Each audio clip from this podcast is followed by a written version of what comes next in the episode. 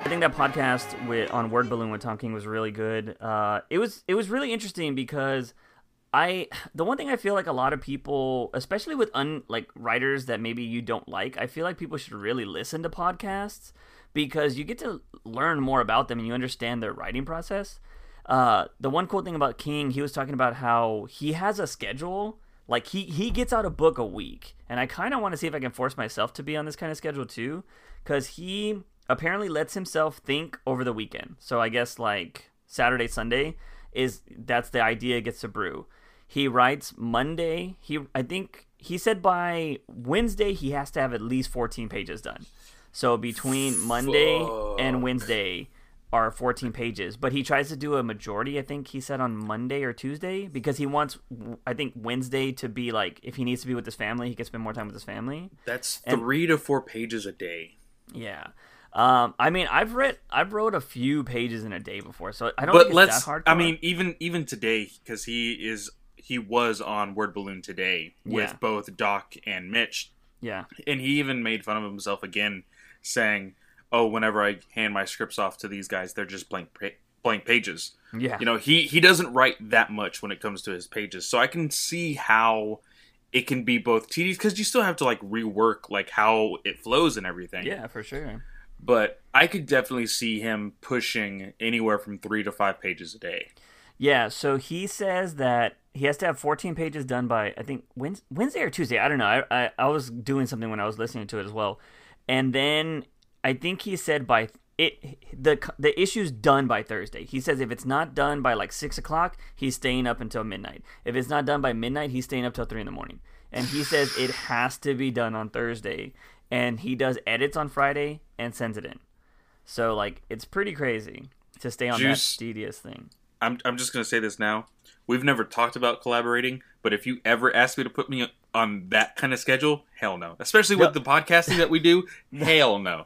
Well, hell the thing no. is, if we ever collaborated on a comic, you would quit eventually because I'd be like, dude, what the hell? Because no, the thing is, like, I'm so critical. Like, oh man. my co-writer that I'm I'm doing something with, he had a whole issue that was like pretty much written. I was like, dude, this doesn't work. This this doesn't. Oh, you told me about that. You yeah. told me about that. And he was just like defeated. And like, but granted, I will say he's not a comic book reader. He's a very, I think his mind and his just like creative is really good, but he doesn't read comics, so he doesn't understand the structure and he doesn't understand like how fast you have to make things happen sometimes. I, I will say this. I work best off of other people's hype. Like Yeah. if, if you like that whole thing like oh it doesn't work, then I would have to ask like okay why? And if, as Yeah. long as you're like talking about it and like getting into the groove, I'm like okay I can do this. You know, to here yeah, here that's here. yeah, that's That's how that's I how. I that's how I work. Yeah. And so it just, just really depends. Like, because my thing is, dude, like, when it comes to. Uh, you, if we work together and you do it here, so it's totally fine. But writing something's very different. It's also like ideas clash. I'm like, I don't like that character. You're like, well, I Well, love this so- character. Like, you know, so- that would be rough. So that brings me to the thing that I wanted to bring up here. uh huh. um, on Word Balloon, especially now during the quarantine. Sorry, um, you know he's doing it on YouTube. John's doing it on Yeah. YouTube, and he has people asking questions. And somebody asked the question, "Hey, uh, Tom, would you ever collaborate with Brian Michael Bendis?" hmm and he said, "I love Brian Michael Bendis. He was somebody that I grew up with when I finally started to get into comics, Mhm. but I could not collaborate with him." Yeah. And I was like, "Huh? Like, what does that mean? what does that Yeah. mean? You about to throw some shade here?" Uh-huh. And he says, "I." He, he said that he doesn't work well with others because of that reason. Because oh well, what if I really like a character? And he doesn't. I'm gonna have to argue with Brian Michael Bendis, kind of making it a joke. Yeah. But then Mitch was like, "But what about Tim Seeley?" Yeah.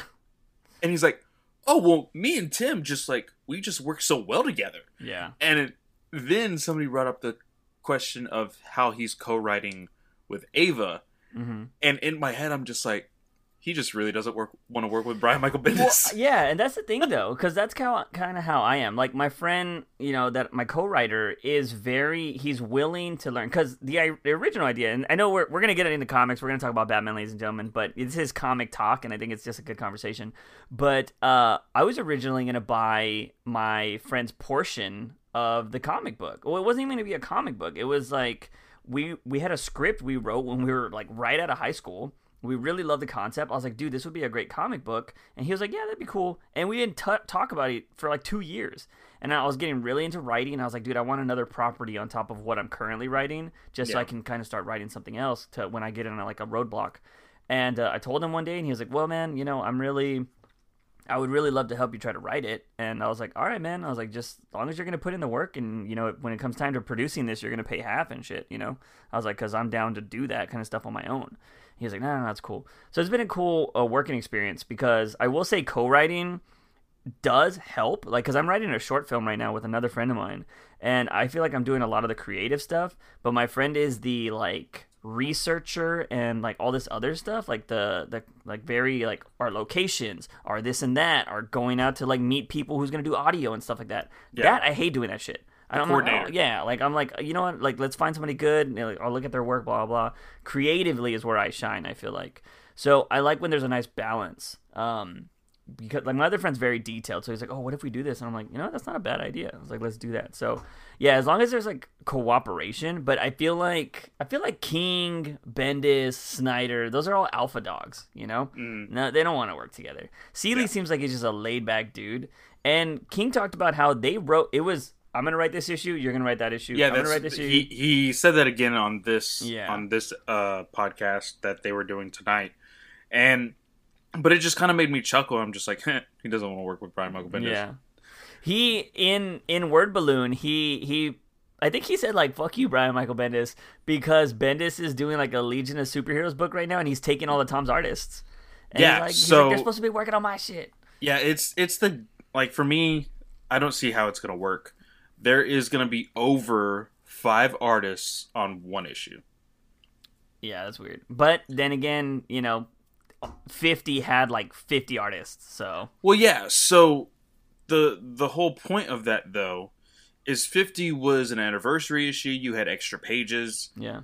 Here we're we haven't even gotten to an anniversary page yet or an anniversary issue yet. Mm-hmm. And it's more so to just be like, hey, look at me, I'm zany, I'm doing something different. Yeah. yeah. And it is kind of annoying. You know, yeah. it's just yeah. something that he tries to draw more attention to himself when things aren't working out. I feel like if you were in a room with Bendis and he breathed, you'd find it annoying. So, probably. um, but yeah, no, man. Oh, so uh, another thing on that Word Balloon podcast is, oh yes, that's the what I texted you because we talk about continuity and canon on here all the time. So I wanted to just throw this out there to our listeners that Tom King said something very interesting that I kind of agree with because I think it sounded pretty cool.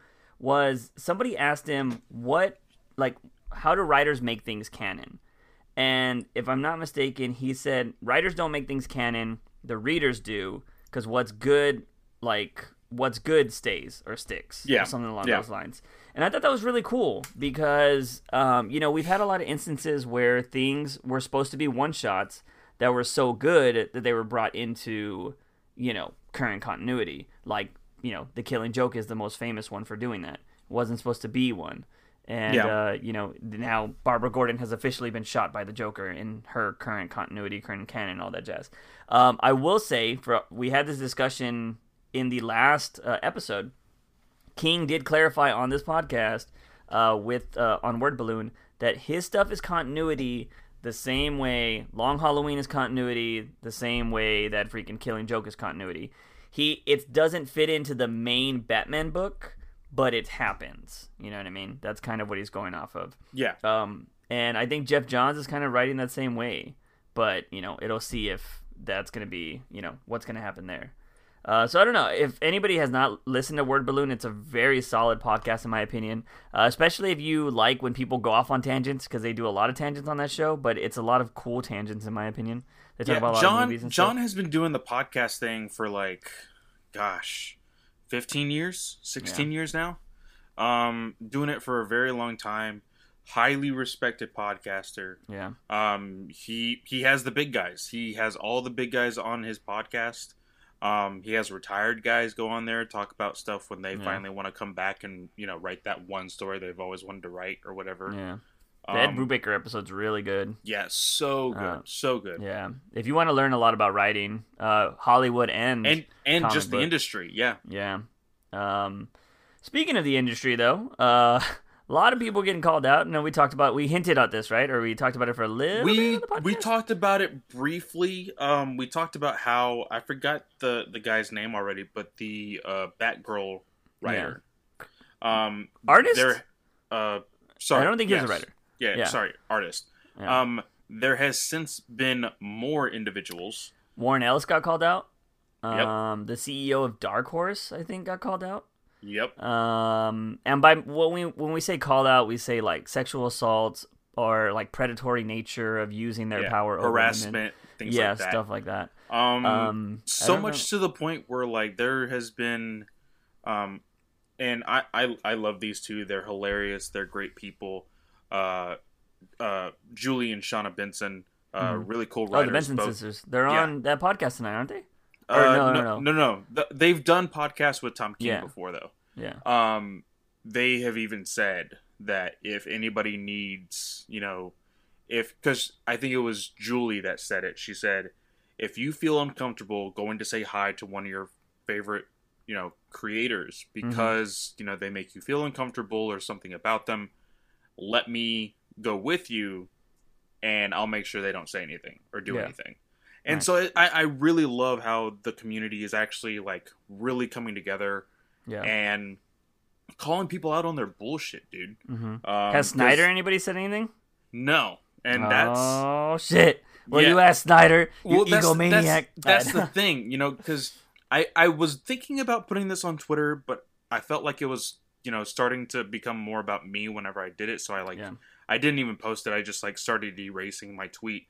But I feel that like at this point hmm I I wouldn't call out the victims and say, "Oh, hey, I'm calling you out because I heard this story." Yeah. I'm I'm wanting individuals to be called out even if nothing has happened yet. Yeah. Uh, as far as like if anybody's going to be able to come forward. Just because Mm-hmm. I want to know the people to avoid whenever I go to a convention now, Yeah. you know? Yeah, and and King and John talk about that on their podcast because he says it's unfortunate that you know King says he's there. He's like, if you need me to speak up, you need me to do anything. He's like, I'm your ally. I'm here to help you. And I know there's some people out there like, oh, if you got to say you're an ally, you're not an ally. Which you know what? That's labels and stuff. You can get into that if you want to, but you know sometimes people just got to make it known. Like, and the only way you can make it known is by saying it. Um, and John said he would do the same thing. And you know they're they're pretty big voices. I mean, like I said, Tom King is one of the most popular writers right now. Um, but yeah, I think he says King was talking about how unfortunately the only way to get in the industry is by like you know rubbing elbows with these peoples at conventions sometimes, and it Mhm. kind of sucks. He's like, dude, I've done those bar because apparently like they all go out to bars and shit after the conventions and shit like that. Yeah. He's like, I've been to some of these bars. He's like, some of them are really sketchy, and it's probably not the best place for women. And so that kind of sucks because it shouldn't be like that. John said somebody made the suggestion of maybe people should get agents, but Tom King was like, yeah, he's like, you know, it's, it's unfortunate that, you know, you have to do it through the bar thing, but it's like, it's not, comics aren't as big as Hollywood, you know? So getting an agent to get you in, and then you gotta, you know, DC would have to pay the agent and all that stuff. Tom King didn't go into that, but I just kind of see it that way. Like, I don't know if you could Yeah. have an agent to write comics as much, but maybe you could. Yeah, I don't it- know. Like it's just, you know, it's it's hard to think about Yeah. other than, you know, doing the whole what we have talked about. We've talked about this numerous times. Mhm. Oh, you know, we should submit this to, you know, Image or this to Boom Studios and just kind of wait and hope. Yeah. But you know, a lot of these people have come out and said, you know, uh, even uh, Jen Bartel, G. Willow Wilson, they have said the only way to get into comics back in the day Mhm. was like four individuals. Yeah. You would have to go to those four individuals and kind of be chummy with them. And for guys, it was kissing a whole lot of ass. hmm And for women, it was a slew of other things Yeah. and that just sucks, you know. Yeah. And I think that there needs to be I don't know, like like we hear we always hear about these workshops for writers and and, and artists, you know, Mhm. they they sh- they showcase them on YouTube sometimes. But I feel like there needs to be like a it's the same thing as a meet and greet at a convention, but it needs to be almost like for professional reasons. And I don't know, I, that could get kind of complicated, but I feel like it, it may need to happen. Yeah, yeah. Well, I've been to a lot of YouTube conventions before where they talk about, um, you know, they they would have what was called Industry Day, where it was only business shit. Like there wasn't like you're not doing any signatures, you're not getting any photos, you're not doing any of that. It's pure business. We're gonna have panels. You're gonna learn, and there'd be stuff like that. Maybe Comic Cons should do stuff like that. Maybe they do. I like when I go to Comic Con, there's so much going on that I'm like, nah, I don't fucking know. That that is true. That is true. So, um, yeah, so I don't really know, but there's definitely needs to be some change. Apparently, this is happening in a lot of different things right now. Yes. It's happening in wrestling. It's happening in the comic industry. It's, happening, in, the, gaming yeah industry. Like, it's huge. Like it's and I mean. Holly. It's it's happening in Hollywood too. It's been happening in Hollywood, but It, it has been, but Yeah. I feel like there's been a little bit. It's it's a little bit louder this week. yeah, Uh, yeah, But yeah, you know it. For us in my in in our circles, it started with comics, and then Mhm. I noticed that, you know, gaming started to kind of get riled up, and then yeah, there was a particular actor, comedian dude that was called out on pedophilia. Hmm and I was like, "Oh shit!" Like, this is Yeah. another wave of Me Too, and it's so much to the point where like Twitter, because you know, it's it's kind of silly, and not in the sense of silly as far as the movement, hmm but as far as what I'm about to say, you know, when things are serious on Twitter, when Twitter makes an emoji for a hashtag. yeah. That's yeah, it's pretty stupid, but it's true though. Um, yeah, I don't know. World's crazy, but let's go ahead and jump into comics. You know, if we still have any viewers here that still want to talk about comics, uh, we should have actually led off with this, but we have a lot of entertainment news today. Like, we're not Oh even gonna lie God. to you. So This much stuff. Be, this might be a pretty long podcast. Yeah, I might actually do an intro for this because I feel like people are gonna leave during the first part and be like, "Hey guys, just throwing this out there. There's a lot of news, but we go off on a little tangent at the start." Uh, but anyways, we have a lot of uh, entertainment news for you, but we're gonna get through the comic stuff really quickly for you. Uh, we are gonna talk about. Uh, I got some in, not inside info, but a perspective from a comic book. Uh, you know, uh, shop manager. Uh, today at our local comic shop that me and Clay used to work at, I go My to. old boss. Yeah. Uh, Clay's old boss. I got to talk to him today because I, I haven't been I don't go to the comic shop as much as one. Obviously, we didn't go for months. Uh, but I'm finally starting to go back. I go. I usually wait two weeks now to go, just to let two two weeks pile up. Uh, I usually just go whenever Batman comes out. So I went to go get some issues today, and I was talking to, uh, you know, our friend Rob, and I asked him, I was like, "Yo, so what was, you know, how's the whole DC thing going?" And he's like, "It's been pretty frustrating." So uh, he was talking about how, you know, the diamond thing kind of just came out of nowhere. He was like, he doesn't know how, how it's going to affect because, like, with diamond, you were able to get a discount when you bought in bulk or you bought so Yep. much. He was like, Mhm. I don't know if we're going to get a discount with DC anymore. Blah blah. blah. He says that they ordered um, a lot of the metal, like metal, like forty issues came in damaged. So like the foil covered ones or something like that. He was like, those are the ones people wanted. Um, and he just says like, yeah, it, it is pretty, you know, frustrating. Um, and he, he, you know, as just from a comic thing, he was like, he was all when I go to Diamond now, if I want to order books and it says like the Killing Joke, they just say that they're all canceled on their website. So now that might make other people think that the book got canceled instead of going to DC and buying them. So like it's very confusing. Wow. And he says that he doesn't know if the company they use to like they use some kind of software to like look up the books or whatever. He doesn't know if Diamond's gonna kick all of DC shit off there, and then they're gonna have to make like spreadsheets or yeah something. so, so So- the big thing with diamond distribution is they have an awesome website for retailers yeah, um you know whenever uh and I, i'm sure you've done it to pre-order books or trades or whatever um it is the google for comics or google for comic shops really hmm as far as like the content, whether it be trades, individual comics, toys, statues, anything. Like it's all there. And the most frustrating thing about that is, you know, when Diamond because they have the previews which come Mhm. out like every at the end of every month. after so many previews have come out, the catalog for what that previews was filled with, as far as the content, it all but disappears in the in the database. Mhm. So that's basically what's going to happen with all of the DC shit. Yeah. They're basically right now saying that it's canceled or out of stock. hmm And then eventually they'll just completely do away with it. And now whoever DC is working with now, I forgot their names already, Yeah. but they're going to have to come up with some sort of system for retailers to be able to look at that kind of stuff for their customers to pre-order. yeah. And that's going to get frustrating.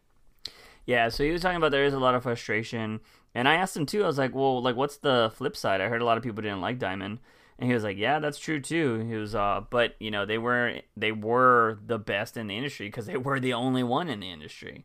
Um, but he was like, "Yeah, hopefully, you know, maybe DC's just getting a better deal, and maybe they're gonna, you know, push that off." He's like, he says time will tell. He honestly thinks it doesn't, it's not gonna last too long, is what he was saying. So it's gonna be interesting when DC has their first like legitimate push for a new era of comics, like whatever is coming after Metal. yeah, Like that is Mhm. gonna test what these new distributors can really do, yeah. because every comic shop is gonna want multiple of those copies. Yeah. So it's gonna be interesting. Yeah, so that was an interesting perspective to hear from them. I did also tell them uh, the book we'll be talking about right now, which I just want to dive into it. Batman 93, I was getting his insight on what he thinks about the whole Tynion run too.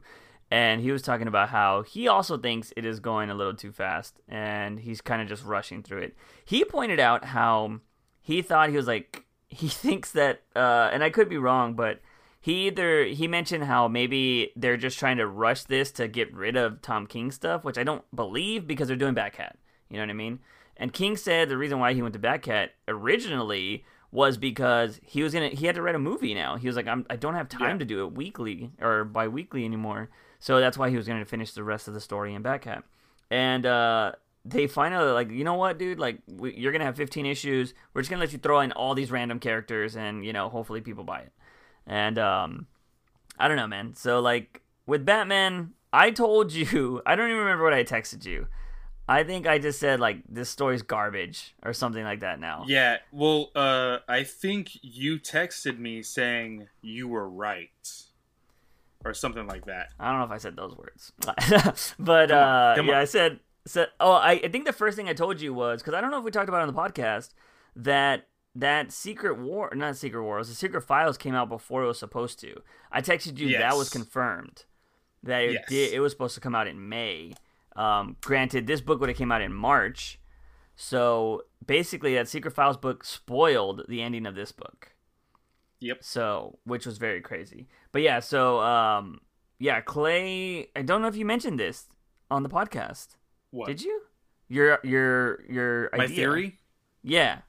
I oh gosh, did I not? Because I know don't know. I know I did it on the Comic Book Legion podcast. Yeah. My theory was that because, in case I didn't, you know, say Mhm. it, because of what happened in that Secret Files, I thought that the designer was going to be Joker. Yeah. and it kind of it, it kind of laid out the groundwork Mhm. you know joker was talking about uh, talking to deathstroke about the plan and how you know he needed to do this that and the other and then you know he would take care of the rest Yeah. and lo and behold that's exactly what freaking happened Yeah, so the diner was a zombie this whole time is what we found out at the end of this book. Mhm. which I thought was kind of dumb. Although, granted, he did set up the framework of zombies being controlled by this gas or whatever. I just don't like. I previously Joker would be the guy in the disguises, so him using these proxies, I'm kind of just like, mm. like even even Tynion's mentor had Joker in a different disguise. You know what I mean? The Harley Quinn writers in that show that's been fucking fantastic recently have Joker in a different disguise. It's the Joker just in a different version. But him using this here, I was like, I don't know. This this is what I talked about at the very start when we were reading this thing. I mentioned that Tynion could have built a fantastic character here. He could have built a hush level character if the if the designer came out on top of this. But Oh, yeah. he was just a ploy for the fucking Joker. And I And- think we we talked about that, or at least we mentioned it, that like we were afraid that the designer was going to be swept under the rug because they started promoting and really pushing for this Joker war. Yeah. And in I think in my mind I had already like kind of like I guess sung defeat for Mhm. the designer because it's like oh well we know that you know Joker War starts here which means designer is going to be beat within this many issues Yeah. and it's probably not going to be that big Yeah. and it is Tynion tried to make it a prelude to the Joker War hmm and from what we have been reading i still don't know why there's a joker war Yeah. Well, it's stupid because King just did a war of jokes and riddles in his fucking thing. yeah Like, you know, like we don't need another war. And um, you know, again, when I was talking to Rob, I brought this up and he was like he was like, "Yeah, man." He was like, "I don't know if this is something DC does." He was all, "But everybody just uses the Joker to sell books." And like they don't even care about the story. Like it's just so like Yeah. he's your he's he's the classic. You know what I mean? Like, "Oh, we got to sell a book. Let's throw the Joker on it. Let's throw Harley on it." yeah You know? dude if if le- just the the way the way you sell a female title book do you know how Mhm. Artgerm on the cover Yep. that's how you do it 100%. you know same thing Or with- uh what's his face? Uh, Mark Brooks. Yeah. Yeah. yeah. Same thing with, you know, with this Joker. Oh, you know, we want to sell more Nightwing books even though he isn't Dick Grayson yet. Put Mhm. Joker on the cover. Boom. Yep. Issue 70. You know, Everybody's and- going to have one. It's just like it kind of pisses me off because there is also this stigma of like oh, the cover doesn't necessarily mean anything for the actual content of the book. Yeah. And so that's how they're able to get away with that kind of shit. Yeah. They're able to just slide somebody onto the cover just because, and we see it as readers as like, oh shit, does that mean this person does this or is that person going to be in the book? And so we flock to it. It intrigues us, and they know that the Joker does that. Yeah. And it, it's, I'm kind of, I, I say I'm kind of done with the Joker Same. but I know that like as soon as I see a legitimate like oh shit moment hmm for Joker, I'm gonna be like, oh man, that's so cool. Yeah, but I think, and I think that's just because, like, I think there's a lot of people that are like done with Batman being so OP, but when he does something cool, they're still like, yeah, that was fucking awesome. You know, it's those are those type of characters. Yeah, But you can still be like, I know a lot of people that were huge Batman fans that when the original metal came out, they're like, dude, there's a lot of Batman out right now. It was Yes. like, you know, There it was, was- White Knight, it was Metal, it was all the Batman books that were already out. Like, he's like, Yeah. there's so much Uh, Batman. there. I think All Star Batman was just ending. Yeah, it was a um, lot, and I there was buying was- everything. Uh, Batman and the Signal, or Yeah. was that afterward? That, It was that might have been afterward. area sometime. And so there was just you can I can honestly say there's never a time when there's not a lot of Batman, but Yeah. it's because the same thing with the Joker. Batman sells and they Yeah. Mm-hmm. know it. Batman is as much as it hurts my heart, Batman is the sole character of DC. yeah, And they can't do that with the Joker because of course he's a villain, hmm but you know J- Batman and Joker go hand in hand. So Yeah. if you're gonna see a lot of Batman, that probably means you're gonna see a lot of Joker. yeah, And it sucks because we always have those conversations of Mhm. how big Batman's rogues gallery is, yeah. and you know there hasn't been. When was the last time you read a good Firefly story? Uh oh, I, that's Killer Moth. We got confused. I was gonna say that Yeah. digital short was really good. Yeah, it was. Um, Firefly. Yeah, I don't know, man. Probably the animated series show exactly. uh, had a good one. S- same. Well, think about Anarchy. When was the last Anarchy story we've ever read? Yeah, I'm not gonna lie to you. I don't remember ever being having a good anarchy story. To be honest. That's what I'm saying. There's Yeah. so many characters that you can literally just throw to the wall and Yeah. see what sticks. You know who and nobody King wants didn't do even it. use, who King didn't use, and who Scott Snyder hasn't used? Scarecrow. Nobody's done a good Scarecrow story in like ten years. I think the last thing that has really been like for me, what sticks out with Scarecrow was Arkham. back well Arkham, but uh before New Fifty Two, he was a Yellow Lantern. Really? Yeah, you know, with Mhm. the whole Blackest Yeah. Night thing. Okay. Yeah. and there was this because there's the story of of of uh black uh, blackest night Yeah. spoilers bruce is dead Mm-hmm. his life is literally like how you would think joker is Mm-hmm. scarecrow's life is literally meaningless and he doesn't know what to do with himself Yeah. and then he gets the yellow ring and it like rejuvenates him yeah. That's pretty. So- Because they're built off fear, right? yeah Yeah. That So- seems pretty dope. like there's so many characters people can use for Batman and nobody does anything. They always go with Riddler, Joker, Joker, Two Face. Clayface, Two-Face, Yeah. And I love and Penguin. Clayface. So Um, it's just those five, you know, the, the five characters. Yeah. That's it. and yeah, and so like again, uh, when I was talking to Rob at the comic shop, I was talking about how um, you know, Tynion's playing the classics right now, and I think that's why King's run in the future is going to be so admired because he did something different. He didn't play the classics. He had a long story that was actually gar- building characters, you know, on the evil side and on the good side. And the thing is too is again, he did something different. And the thing he was talking about was he mentioned something that I know you've talked to me about. He says that he thinks that fans are going to be clamoring for like they're going to praise King stuff in the future because they're going to get a lot of Tynions after him because he he mentioned the guy that did that weird ass Spider-Man story where uh, he changed with Doc Ock, that writer, something um uh, I I can't remember, but yeah. Uh, Yeah. So the story goes is it's the Superior Spider-Man. yeah. uh, Doc Ock, he basically uses a clone body of Peter Parker and then puts his consciousness and brain into yeah. uh, into Peter Parker. So Mhm. he literally, right now, has the body of Peter Parker. Yeah. And then he was saying how a lot of people thought that was garbage, but then when somebody took over after that, they were like, dude, this sucks. Why can't we go back to that guy? Yeah, So, you know, because it was a different story. It was unique and you were just curious. And, I, you know, people do hate read, but I think when you like hate read and then you get something that's worse than what you're hate reading, you're just like, fuck. Like, shit. See, and and you're right. I did bring this up back Mhm. when we were still talking about King's stuff, and you know, I I have a lot of good friends who are genuinely like critical when it comes to comics. hmm But do you know who they hate read? They hate read Tom King. Yeah. They just do it. But right now, they are not liking 100% what's going on in Tynion's run. Yeah.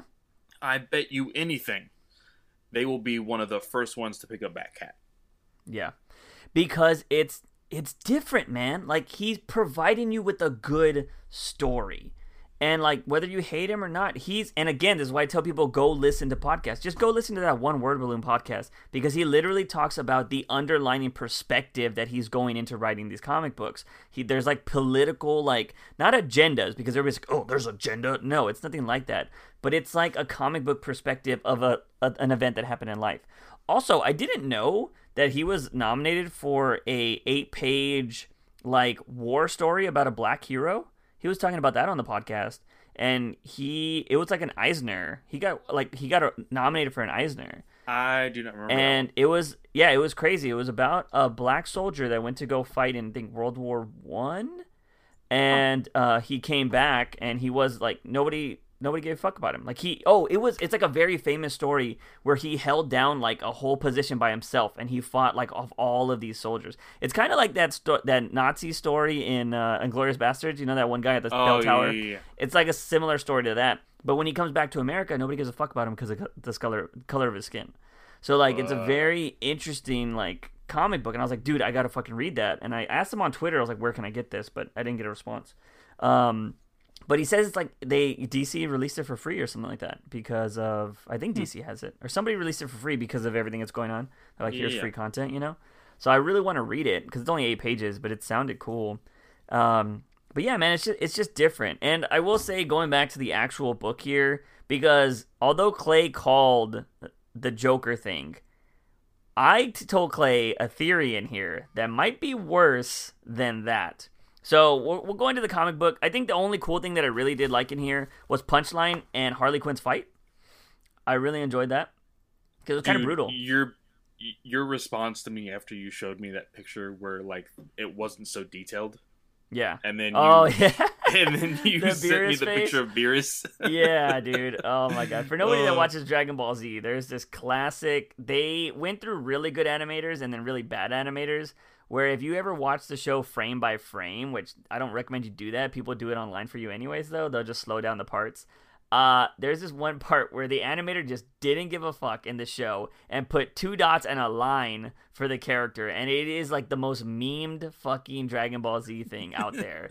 and that kind of happened in this book. Like they put two dots for freaking Punchline's face, which I thought was so hilarious. But the rest of the book, I mean, the book is drawn beautifully. I enjoy the art, but the fight between Punchline and Harley was pretty cool because she literally slashes her throat. She's Yeah. Punchline slashes Harley's throat, and she's like, "You're basically gonna die here." And Harley's just bleeding out, and she throws her in the fucking doo doo water. yeah, just like, "Ah." infection. Ugh. For real. So uh, I thought that was pretty crazy, but that wasn't the worst thing. So, you know, during this whole book, Batman's fighting the designer. He's, you know, revealing Batman knows the whole plan already. And like he Batman, I don't know, like usually I know some it, it's more along the lines of Snyder does it really well. He tells you what Batman's thinking and Batman's like talking about how he does the plan like in his brain and stuff. Here he's just like you He's- did this and that. He's blah, blah. he's. This is the thing that we had talked about Mhm. like like last year or the year before, you know, because I had that or we had the discussion at work, I believe. Mhm. What works best when Batman is thinking, narr- uh, you know, being the narrator, Yeah. or if he talks about it. And we both said that talking while you're fighting Yeah. is just awkward. Yeah. Like For sure. it for for one, the way they do it here, um, I think they purposely like blocked out like majority of Batman um, Mhm. with some panels, but it just doesn't look good. No. I feel like they could have probably done a little bit better on the panel layouts if it was narration boxes, yeah. and it just looks awkward. Um, yeah. and when you're imagining this and seeing Batman try to talk while fighting, Mhm. like I don't know if you've ever like done anything like jujitsu or, or taekwondo or anything like that or Krav Maga. Like Mhm. you have to breathe during that stuff. yeah. And watching him do this, talking, like it just doesn't. He's having make a any sword sense. fight. He's Yeah. having a sword fight. It, so it just doesn't make any sense. Yeah. Uh, that's actually one of King's biggest pet peeves. He hates when people talk during fighting.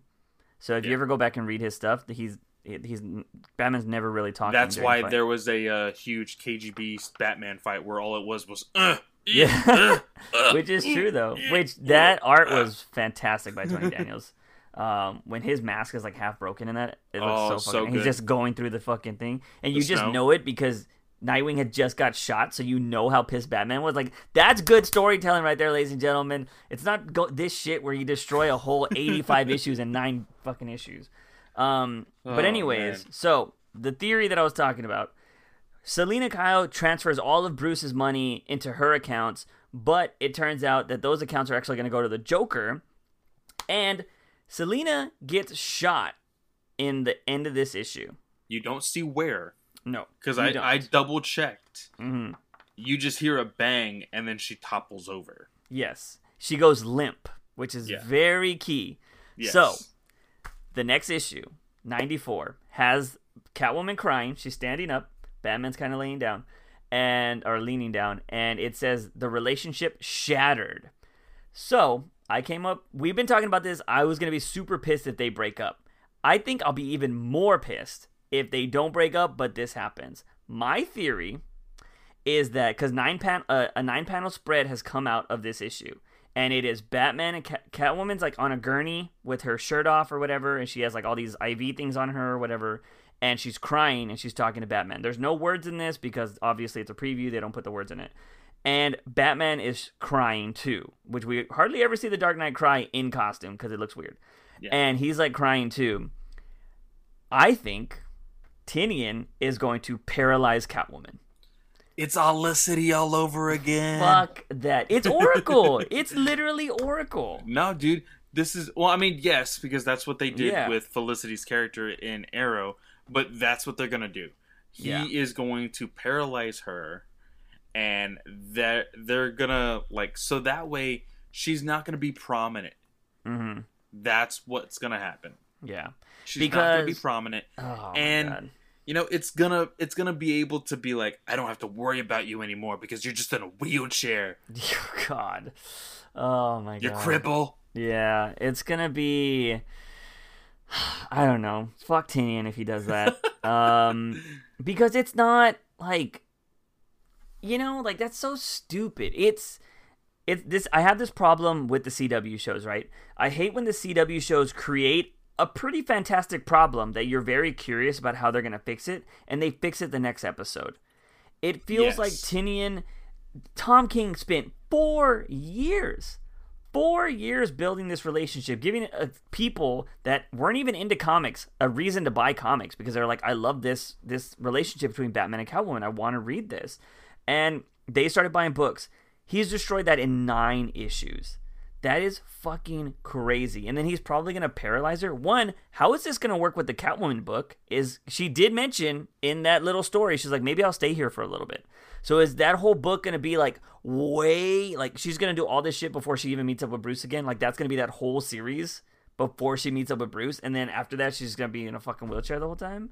Like this is just a theory again, but I would not be surprised if he's gonna fucking paralyze her. And then of course in the future they're gonna give her some chip in her back and she's gonna be fine. But I'm gonna laugh if that happens. I oh my god, that would be so fucking shitty. Will you stop reading Batman if it happens? I'll stop buying it. So wow. yeah, fuck getting to hundred. I don't care. I'll buy issue hundred, but I won't buy the other ones. Fuck it. Wow. I will Very stop nice. buying Tynion's shit. Um, and then I'll just wait. I'll buy both issues of Batcat, B and A and B, just to say, fuck you. I would have buy both. I was gonna buy both anyways because it's Jim Lee and Clay Mann. Like they're both Oh, yeah. issues. Uh, King said that the th- there was supposed to be three issues every one, but uh, he doesn't know if the other person's gonna be doing it. Um, Travis something is an artist I had never heard of, but he said he could didn't. He can't get. Oh, that's right. You we talked about this like a couple A long week- time like ago. a month ago Yeah. or so, or well, a couple months ago. Yeah. It was before the pandemic. Yeah, it was a Yeah. long time ago. Yeah. Um, but yeah. Oh, update on Batcat because that's going to be the best Batman you're probably going to read in a long time. Uh, King has said that there's no release date. They're trying to get it around December because that's hopefully apparently it has some Christmas elements in it or just holiday elements. I guess I don't know if this is going to be something that takes place over a year, maybe kind of like a long Halloween or something like that. I don't know, or if it's just going to all take place around. I will say we have talked about this before. If it it'll be 12 issues, so it's going to spread. If it's all in the holiday season and it's over 12 issues, that's kind of weird when you're reading a Christmas book in the summer. That will be kind of weird. Yeah. Um, if it is like that, uh, but maybe it just starts off on the holiday and then See, it goes. I want to know if he is going to. I want to know what's going to be prominent in his in his Batcat story as far as panel layout, because uh, Mister Miracle was Mhm. nine panels, and I didn't notice this, but Strange Adventures Three pounds. is three panels, Mhm. and he talked about it tonight, yeah. and he got that from Darwyn Cooke's uh, New Frontier. really. And if you read New Frontier, apparently you get so drawn into that story that you don't really notice it. But Yeah, that same. entire book is in three panels, Yeah. like every page. I uh I will say this again, if you're an aspiring comic book writer, listen to these podcasts. King talks about his writing experience in that word balloon I've been mentioning this whole night. Um, but I was stuck on my writing issue nine of this comic book I'm co-writing with a friend of mine. I read Strange Adventures and I was like, man, this three panel layout works really well. And I just did like the six pages I was stuck on in three panels. And I was like, wow, this fucking flows. Very so nice. like Uh, you know, you just got to try different things. He King did say on on that Word Balloon podcast uh, that he's a he per, he's somebody that likes boxes. Like he's like I'd rather have my shit in boxes. Like I like the way it looks. Like you know, he says it flows better for the story. Yeah. But he says that Andy Kubert, who did the Superman story with him, was like, nah, nah, nah, I'm gonna do this. And he said he enjoyed how Kubert did it because he just made the story flow so magically. But he want he prefers it to be in panels and boxes and stuff like that. Yeah, So- I, I love Kubert's like out of the box, like breaking panel type art. Yeah. I, I, I really love Kubert's art. Yeah, no, I love nine panel structures, but I love when people get creative with their pages too, though. Um, I love a lot of people using like the gutter and like things bleeding onto other panels and stuff like that. I enjoy that kind of art. Yeah. Um, but as long as it flows, because some people will be like, ah, and it's like double page spread, but you got to read over here and then the bottom corner and then the top. I'm like, Yeah, ah, this is too much. For me, especially so, especially with my show, you know, I read, you know, American comics, and then Saturday I do uh, mangas. Mm-hmm. I my brain like gets super confused, like the first thing Saturday Mhm. or the very first thing Monday when I Yeah. start reading American comics again, because I get so used to it and like it just fluctuates. Yeah. Uh, but the way manga does their art, I know Mhm. like it's it's very different. You know, there's not necessarily like big panels like there is in American comics Yeah. but I genuinely love when people can just like, hey, I'm gonna make this super simple, or I'm gonna make this super complicated, but it works. I Yeah. hate when people try to be like, I want to do something different, and then they just like create complete chaos on a page, Yeah. and they're like, ha, I was the first one to do this. Yeah, no, I think your story always comes first, and that's why it's important to write or to dr- be with certain artists. Um, and yeah, man, it's it's pretty crazy, but uh, it was interesting to hear those perspectives and how you know they prefer to do that. But yeah, Strange Adventures, I noticed that. I was like, damn, this whole thing is just three panels every page. It's crazy. Yep. Uh, But it was good though. Like I enjoyed the story. Uh, and I'm I'm excited to see where it's gonna go because it's like a mystery, and I think that's what I enjoy. I love a story in comics, not just oh this is cool, this is cool, look at this, yeah. Apparently, Mitch did not like the idea of adding Mister Terrific. Really Yeah, he said racist. he, no, he he said that like he he said that uh, King gave him the pitch Mhm. and then was like, "Oh yeah, and Mister Terrific's gonna be in there too," and he's like, "What? Why?"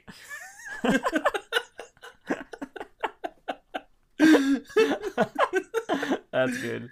And, and it Uh, sucks because like they also talked about it how Mister Terrific at one point was Mhm. considered the smartest man on earth. Yeah. Now he like and King was kind of tongue in cheek about it. He said, "Oh well, he pretends he's the third, but he Mhm. really is the smartest." And you know, the third uh, being him, first being Batman, and the second being Lex Luthor. Yeah. Yeah, and granted, we we always joke around that Lex Luthor made that like confirmed in deceased. Deceased. Yeah. Um, but yeah, I mean, you know that that always goes back and forth. I mean, like again, continuity shit like that, Lex Luthor could come out. I mean, obviously we saw L- Luthor get punked out by Joker, so is Joker up there? You know, nobody's Yeah. gonna claim that on the world though. Um, and he goes toe to toe with Batman all the time. Yep. Um, I I always kind of say this, and I know it's blasphemous for being a Batman fan, but I genuinely think if Joker really wanted to, he could kill Batman. But I don't think he wants to. No, he he doesn't want to, and we've talked Yeah. about this. It's the fact that like he wants to Joker- break him. Joker would have nothing to do, Yeah. and he like we've seen it. We've seen it Yeah. with him, you know, confronting Dick Grayson, mm-hmm. uh, Batman, and you know, he is not interested in anybody who isn't Bruce. Yeah. So I forgot. Uh, if I'm not mistaken, didn't Joker mention about break? Oh yeah, this is about breaking her while I get everything I need to break you. King just wrote an 85 page story about breaking Batman emotionally and physically, and this motherfucker's trying to do it again. Are you kidding me? How about you read a book, Tynion? Oh my god. well, no, it's Ah. just like it, it runs. You you run into the problem of you run into the Justice League problem, and it's the same for every character. I feel like Mhm. the Justice League problem is that you can't have a bombastic, earth-shattering story every issue. You just Yeah. can't. No. And a lot of people attempt to do it. That's what made Bryan uh, uh, Bryan Hitch's story in Rebirth so bad.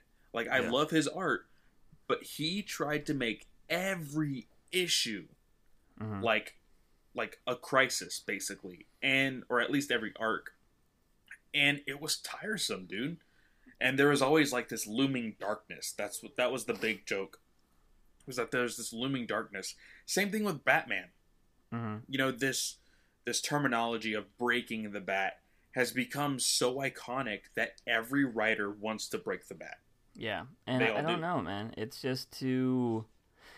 I don't know. Like you, you don't do it right after somebody just did it. You know what I mean? Like Yeah. you know, it's it's like your thing with Bendis having what's his name reveal his identity, Superman. It's Yeah. like it's been done and it was big. Like Yeah. why are you doing it again? You know? But like right after, literally when we just read it for four years. You want to bring in that terminology? Oh, I'm here, gonna break you by you going to her. Like, oh my god, dude! Like, look, But and I for for me, honestly, like yes, we saw Joker go after the kids Mhm. to get to Batman. So it's only natural for him to go after Catwoman, Yeah.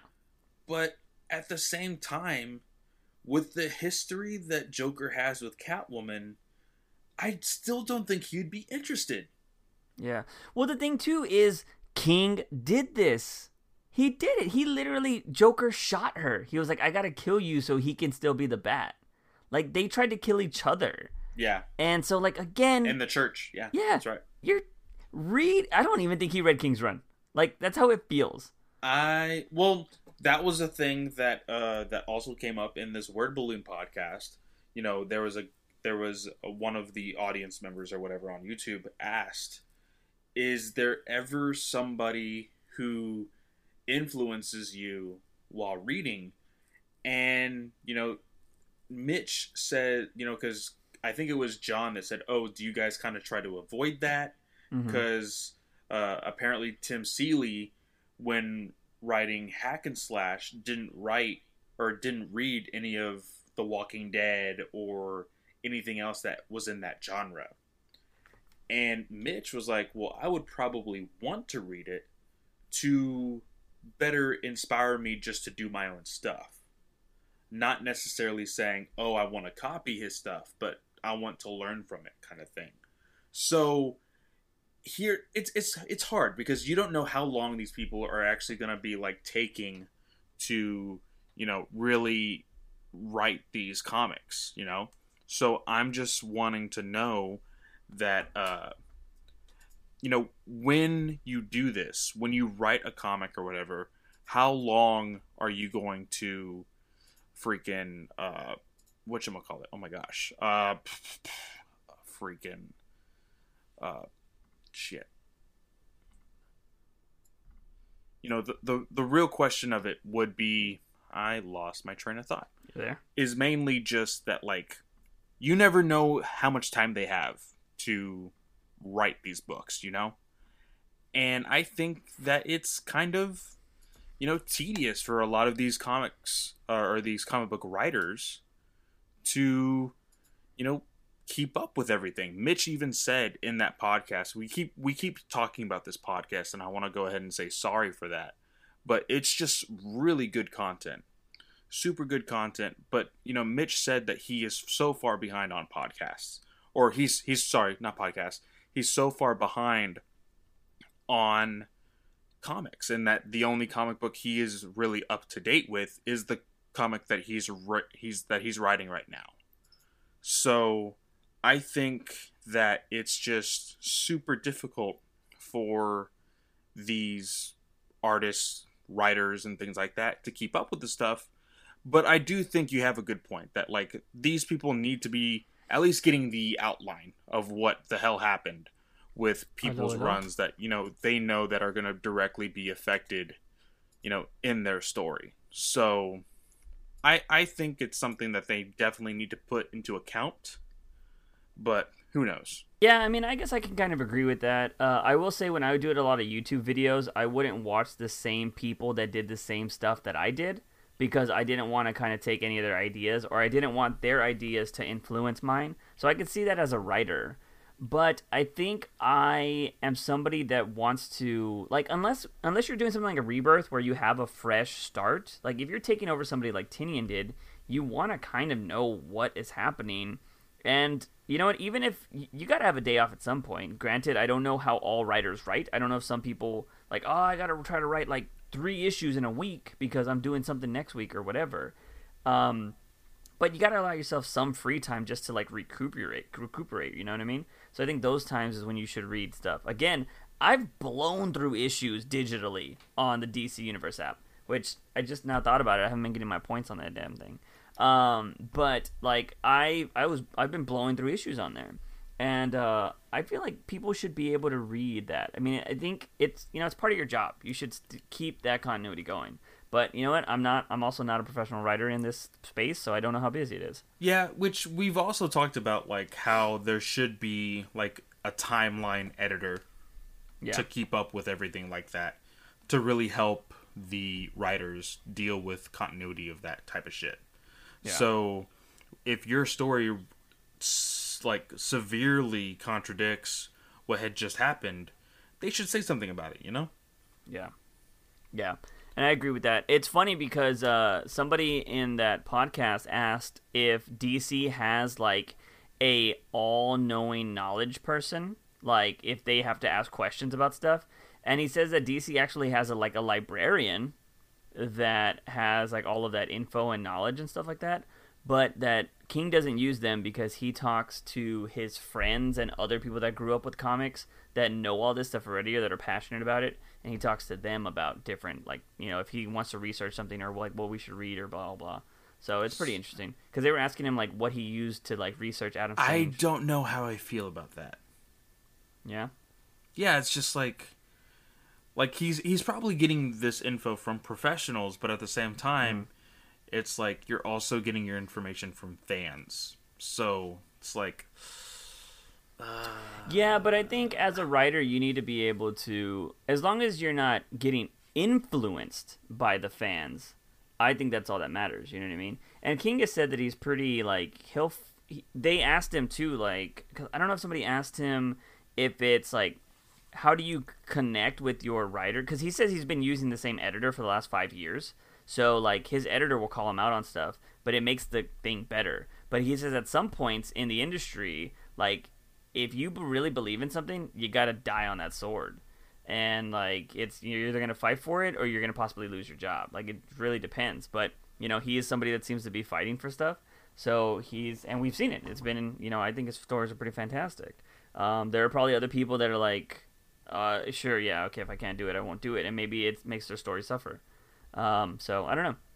It's a very interesting perspective, but I think you, I think that's when it, you know it just really depends on you. Like you can get a bunch of different perspectives, but as long as you know what your story is and how good it's going to be or what you want it to be, I think that's what matters.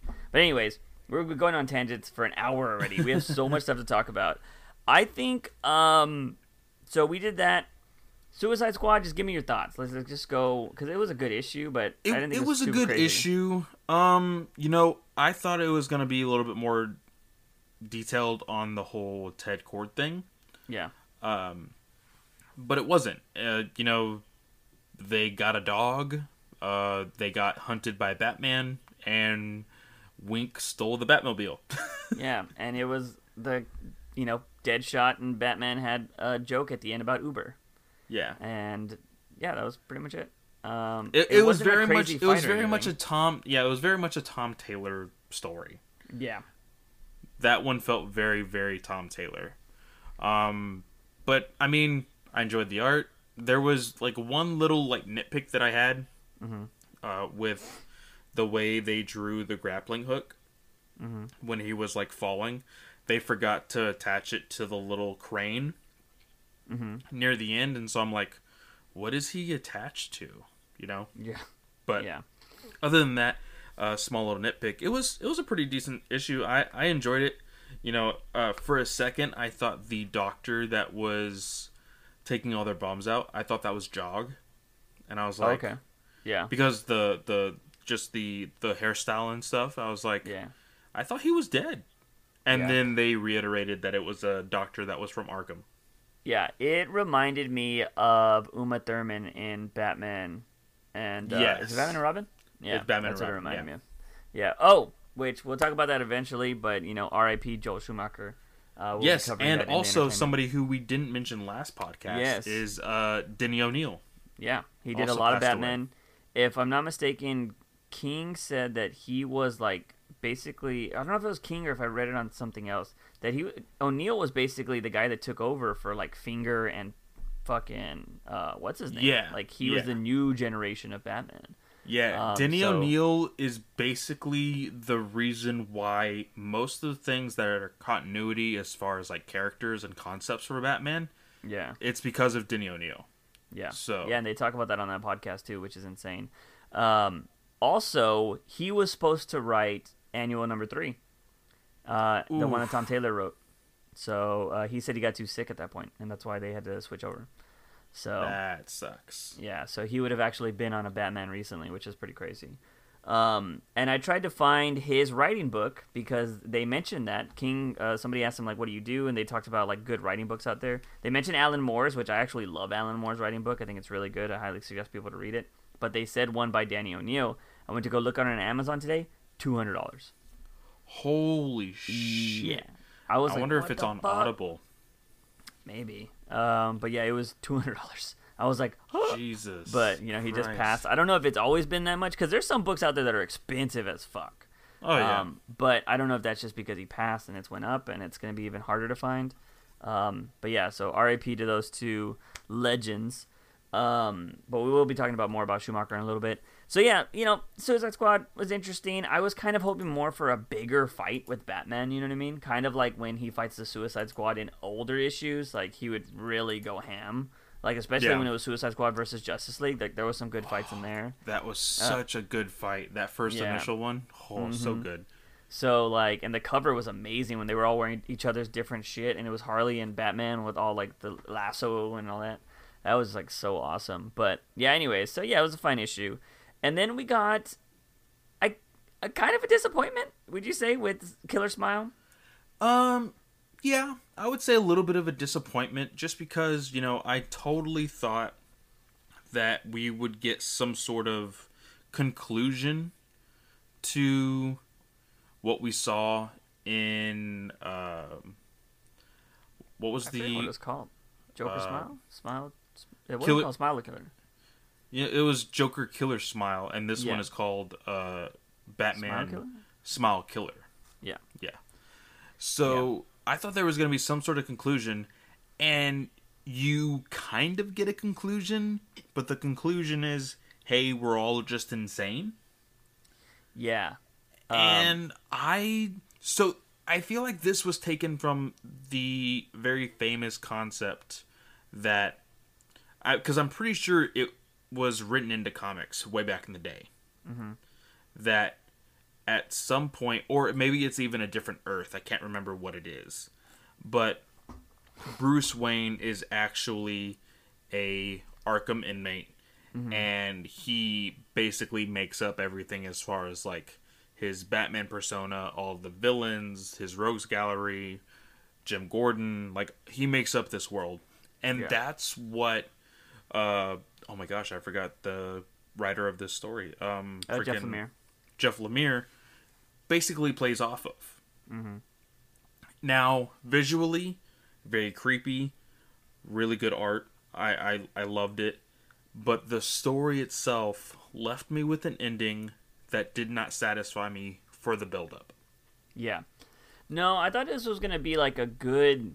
I thought we were gonna kind of get the story behind like how Joker did all this stuff to that one guy because that one guy's in it, the psychiatrist. Yeah, But it just happened to deal with like, oh, Bruce, you've been in here this whole time, and you know you made up the Batman, and Gordon's actually like the head psychiatrist there, or something yeah. like that. Yeah. And so it was just one of those like, you know, they try to just do a unique story, and I was like, oh man, I kind of wish there would have been more. And then he ends up breaking out of Arkham at the end, and there's Yeah. the bat symbol in the sky. Yeah, at the very end, he's like, "No, this isn't real. I have to remember. I have to remember that I am the Batman." And Yeah. he looks up after he breaks out, and he sees the bat sim- signal, and then he runs off, and then it shows the sky again, and it was never. It's supposed to imply that it was never there in the first place, Yeah. and that's the very last panel. Now, I was asking you, you know, before we started recording, I'm pretty sure at the end of issue six or 7 of the miniseries that it said that this was going to conclude with a one shot. Well, I think uh, that the, it was only three books. if I'm not It was mistaken. three. Yeah, that's Yeah. right. That- It was only three, and that it was going to conclude with one with a one shot. Yeah. This being that one shot. I really hope this isn't a one shot. Like for that Yeah. Mm-hmm. ending, I want. I genuinely would love for this to be like a complete like mind fuck for Batman, Yeah. And to really break him down to think that maybe he is insane, but Mm-hmm. then in the end, you know, be able to be Batman and everything else. Yeah. You know what this this uh, book was just like recently, right? It was like that four book, that four issue book, um, the night. Uh, man, what was it called? It was that one that uh, got delayed uh, for like cre- a long. uh, uh, Creature of the Night. yeah, Creature of the Night. Yeah, it's a lot like that because that kid was named Bruce Wayne, and you know his Bruce uncle Wainwright. was named Alfred. Yeah, Wainwright, and everything he just imagined the whole Batman thing, but it was actually him. So, um, yeah, so you know it's it's always an interesting concept. It would also probably be a good film concept, but I really hope that's not something that what's his name would do. Um, you know, because that would be the same fucking story like Joker was. Yeah. Um, oh yeah, god, yeah, it would with with the ending kind of being like a hey, you'd get to decide. Yeah, yeah. I- We don't need to see that again. It should actually be, uh, you know, Batman. Um, oh god, what if that's the Joker sequel? It's the fact that there's a Bruce Wayne in there that's actually psychotic also. Ugh, that would be horrible. Yeah, he was never really a kid. He's just imagining that's how the Joker started. You know, that would Jesus. yeah, that would be awful. But you know what? That seems like a sequel right up their alley. Yeah, um, but hopefully not.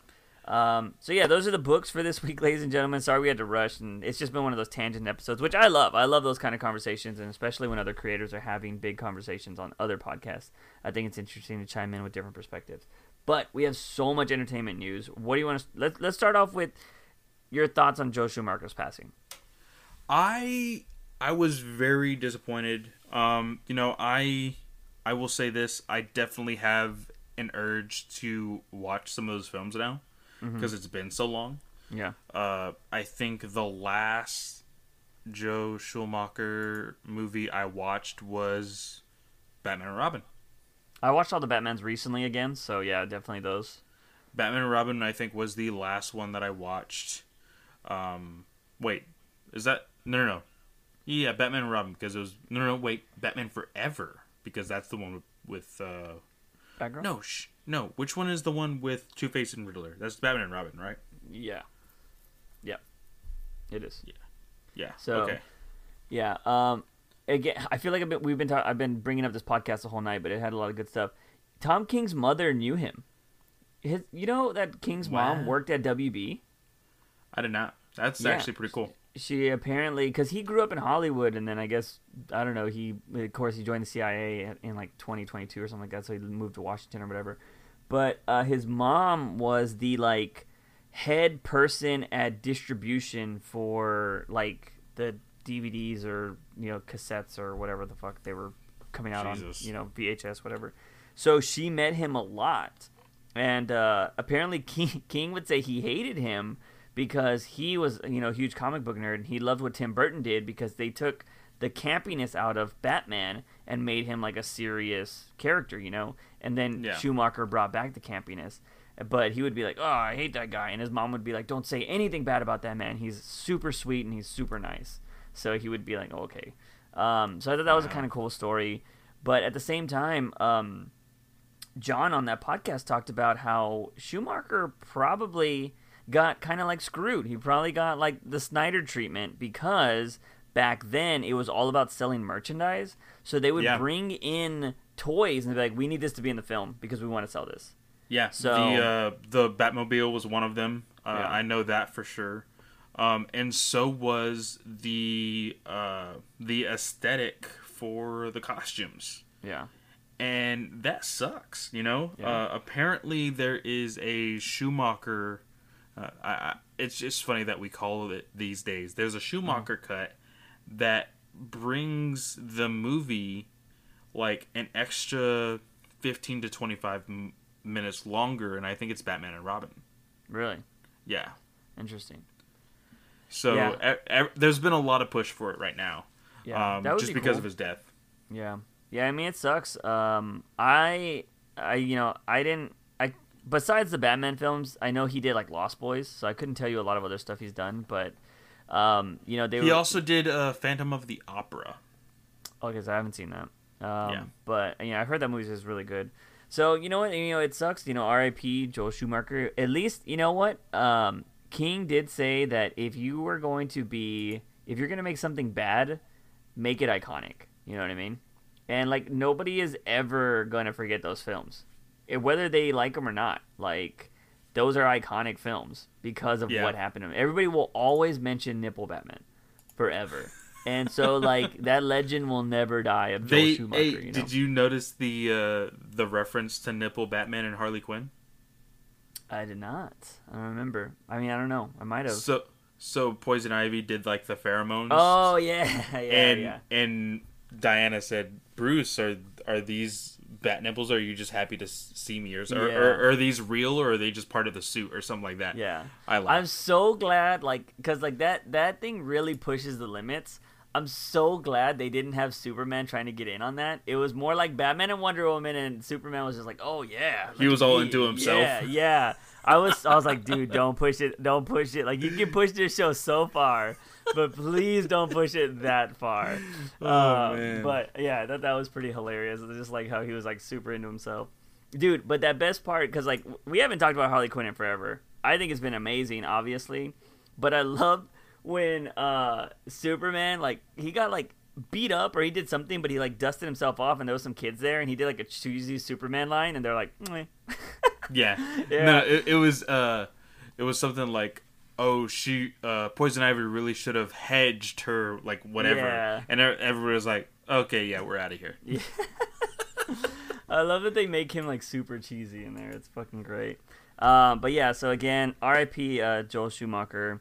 Uh, but g- sticking with that, sticking with that era of movies, there has been a huge rumor coming out this week that Michael Keaton might be joining the DCEU. So you're you're We're more on the Twitter fear of this. So go ahead and talk about it. we're finally jumping into this. Yeah. So, um, just like Ju said, nothing is confirmed. We are not scoopers. We don't really try to do that. And plus, I think podcasting scoopers are stupid because you record and then you have to push out the episode as soon as possible. And Yeah. we don't talk about news that hasn't been confirmed any, anyway, or at least like is, hasn't already been talked about. So you Mm-hmm. lose that whole initial scoop. But um, this news came out uh, this weekend, a little a little bit uh, Yeah, a couple days ago. like a couple days ago, really. I think Monday. But uh, of course, I have a few friends, excuse me, that have a little bit of insight, but uh, I won't reveal them or their sources. But I immediately messaged one of them, and I said uh, because it was it was just nothing but Keaton gifts on my timeline, and I knew exactly who to go to. I I, I messaged them, and I said, "Is this uh, what did I say? Is, I said, is this uh, DCEU related or what?" And they immediately uh, said, "What did they say?"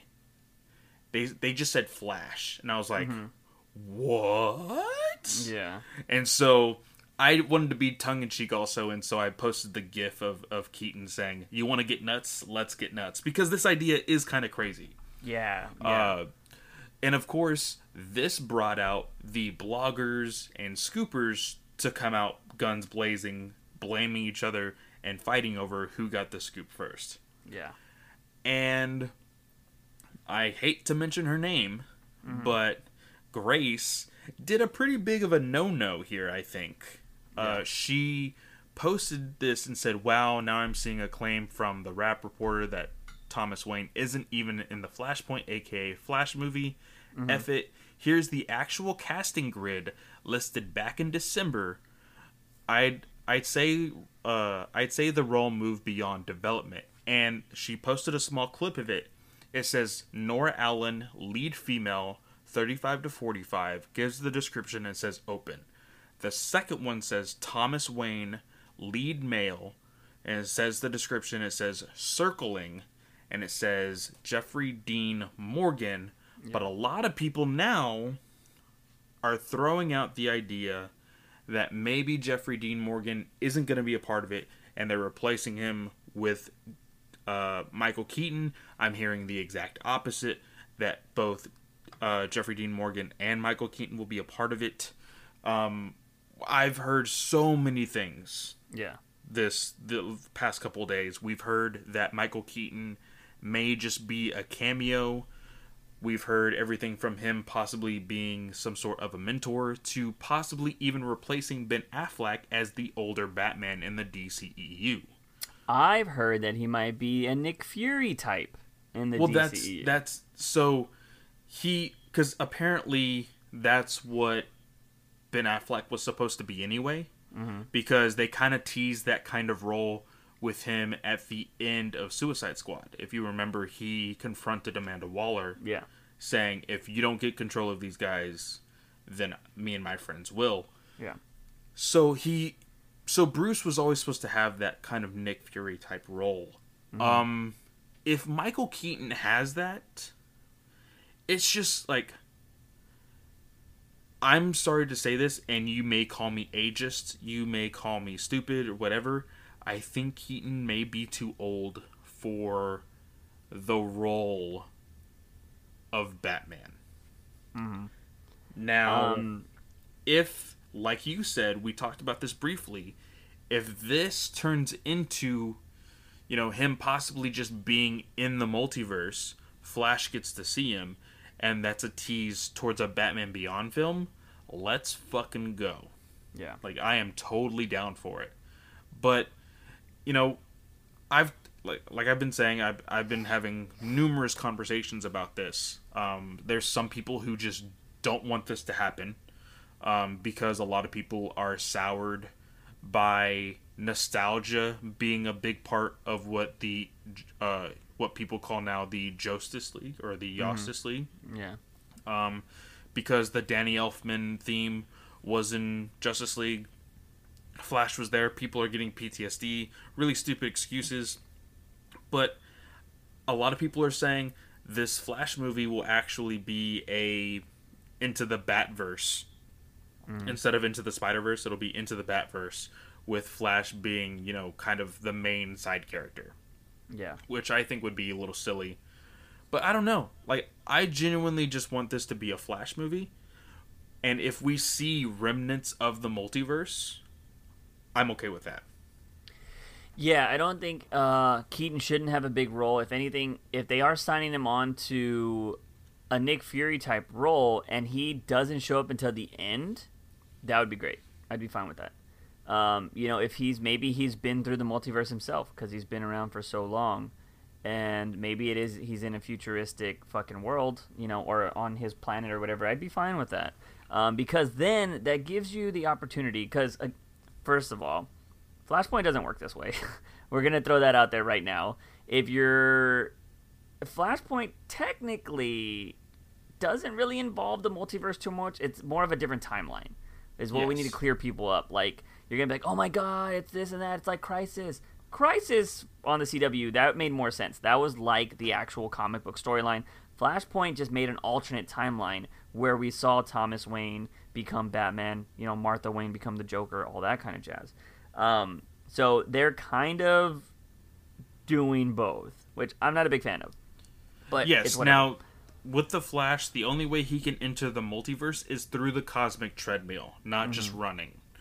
Uh, of course, he can enter the time stream through the through the Speed Force, but through the Speed Force and the Cosmic Treadmill, that's how he jumps from world to world through the multiverse. Yeah.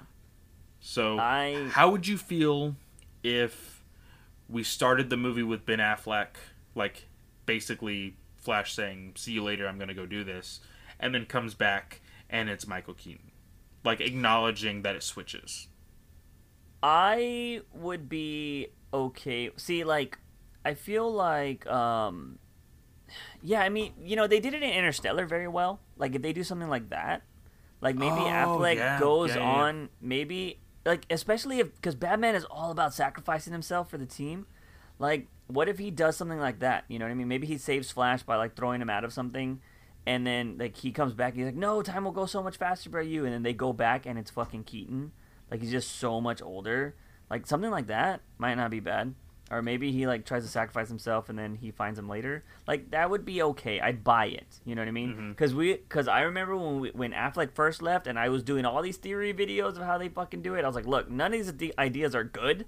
I was all, but you could do this. Like, pay Affleck for one scene, have him get thrown in the Lazarus pit or something like that, and then I at the time was saying Jake Gyllenhaal comes out. And it's fucking like bada bing bada boom. He looks Yikes. younger. He looks fucking, you know, similar. You know what I mean? It's better than fucking Affleck going into the Lazarus pit and Robert Pattinson's scrawny ass coming out. That would just look really weird. um, at least we know Jake Gyllenhaal can put on like a bunch of weight and, and one of the big things that we have to be reminded of is the director of this Flash movie is the director of the It films. Yeah. The It films worked with a large cast of characters. And a lot of people are saying, "Oh, this is way too much happening in the Flash movie." Well, the director knows how to deal with that many characters. So I Yeah. think we should be fine. But this this whole thing with Michael Keaton really throws in this kind of monkey wrench mm-hmm. into the into the mix of what the multiverse and what the future of DCEU is. You know, there's a lot of people that are like, "Oh, I like the idea of the multiverse, but I just don't want to see it." And I'm just like, "Then why? Like, what what's the point of that?" You know? I don't want it to take over the DCEU. That's my thing. Well, the, I told somebody this on Twitter just the other day. I say I would much rather, or I said I would much rather get the multiverse story out of the way first thing, so that mm-hmm. way we can focus on bigger focal points and the in each character's different storylines, movies, whatever. Yeah. Because if you just get this Flashpoint thing or whatever multiverse story out of the way, then people won't be begging for it later on. Yeah. You know? Yeah, I always said, well, my thing is, we don't know. So if we're not take, let's take comic book fandom out of it. You're just a general audience person. We don't know shit about the Flash. You know what I mean? Like True. From Justice League. And granted, I don't know what Snyder's gonna do. Maybe Snyder has a crazy Flash story in his movie. We don't know. Um, I know that there was that scene that was getting CGI'd where he saves Iris, but Yeah. there are rumors that Iris is going to get recast. So we don't know what's going to happen there. Um, and so, like, yeah, I mean, there is definite like time travel parts of what Snyder wanted to do in his like Justice League trilogy, yeah, but until we actually know that he gets to do that vision and not Mm-hmm. just like the first part, like we we won't know. So yeah. And yeah, no, other people said that there was more Flash time travel stuff in that movie. Because wasn't the rumor like they go fight Steppenwolf and they die, and then he fucking goes back? and no, then- so they they beat Steppenwolf, but in the second one, they go to Apokolips, basically New Genesis, Mhm. and that's where things go to shit. And you know something happens at the very end, which causes Flash to go back in time, and that well it doesn't cause flash to go back in time because it actually moves forward in time in the third movie where the only three survivors were supposed to be batman flash and cyborg and they devised this plan hey if we go back in time we can save insert spoiler here to then beat Darkseid and everybody else Oh. I don't know. I mean, we'll we'll see what happens because uh, apparently, yeah, I don't I, I don't fucking know. Like it's it's the one thing I will say is if they do do this Flashpoint movie, uh, because I I enjoyed the It movies. Clay you know, crunched his hand through the whole movie. But I really enjoyed the It movies, so I, I I like the character building. I did feel like the second movie could have easily been split into two different movies because there was a lot of character It story they could have so told. long too. But it, yeah, it could have been. I think it could have been split into two different movies and added well, didn't stuff. didn't we didn't we hear that they were thinking about making a full cut of the first he and second? wants to. Granted, Yeah. with HBO Max, they should let him, Yeah. um, because that would be really cool to get more stories out of that. Um, but again, those kids are growing up so fast, yeah, they are. so they wouldn't be able to really do that. Um, but anyways, so like, yeah, I I have no problem with the director. Uh, I I just want to see a fucking Flash film get made already. Um, unfortunately, I just hope it's not too much because that's a lot, man. You're gonna have two Batmans. You're not gonna. I just don't think you do Flashpoint if you're not gonna have Wonder Woman and Aquaman in there. That's just my opinion. Like, I love Michael Keaton. I would love to see just a frame of him like on Batman Beyond World or wherever he is at. That would be fucking awesome. But I want to see Momoa and fucking Wonder Woman go at it because that is the best thing in Flashpoint. and there's so many people that think he would have the exact same suit from '89. Why? Oh, th- Batman? Yeah. Uh, yeah. That, no, why? It's so shitty. Yeah, He couldn't even turn. he Like, couldn't turn his neck. Like, like I just, I'm like, they're like people get upgraded suits all the time. Yeah. Like, why would he It would that be one? interesting if he had a Matt Reeves style suit made for him. And that way you're just like, oh. Oh, kind of oh. in the same tone of what his suit used to be. Okay, I can see that. I can That see would that. be kind of interesting because then you could be like, oh wait, does that is that Matt Reeves' old Batman? You know, whatever. Um, so I don't know, but that's uh, yeah, that was really interesting. One thing we didn't mention um, was that uh, in the future, if you have Spotify, DC is going to be making podcast stories for us. I which is kinda asked. cool. I asked Tom King during the Word Balloon podcast today if he would write one of those, and he, they never got to my question. I was like, Oof. "Damn it!" Ouch. Yeah, so that's gonna be kind of cool. Uh, I already have Spotify because it's it's so impactful for my stream. Uh, so I already have Spotify, so this is gonna be pretty cool. Uh, I will say I did for the first time recently listen to one of those Doctor Who radio shows, and it was fantastic. Like yeah. it was so, good. uh, Mitch was talking about. Let me actually see if I can find it. Uh, Mitch was talking about how he list. He just recently, over the past few months, listened to a podcast called the No Sleep Podcast. I want to say I've heard of that. and it's an audio drama but like there's seasons and there's Mm-hmm. 25 episodes of each season Does it have to do with like a murder mystery? I, I i genuinely don't know Yeah, I don't know. Um, but then again, I feel like every podcast has to do with a murder mystery.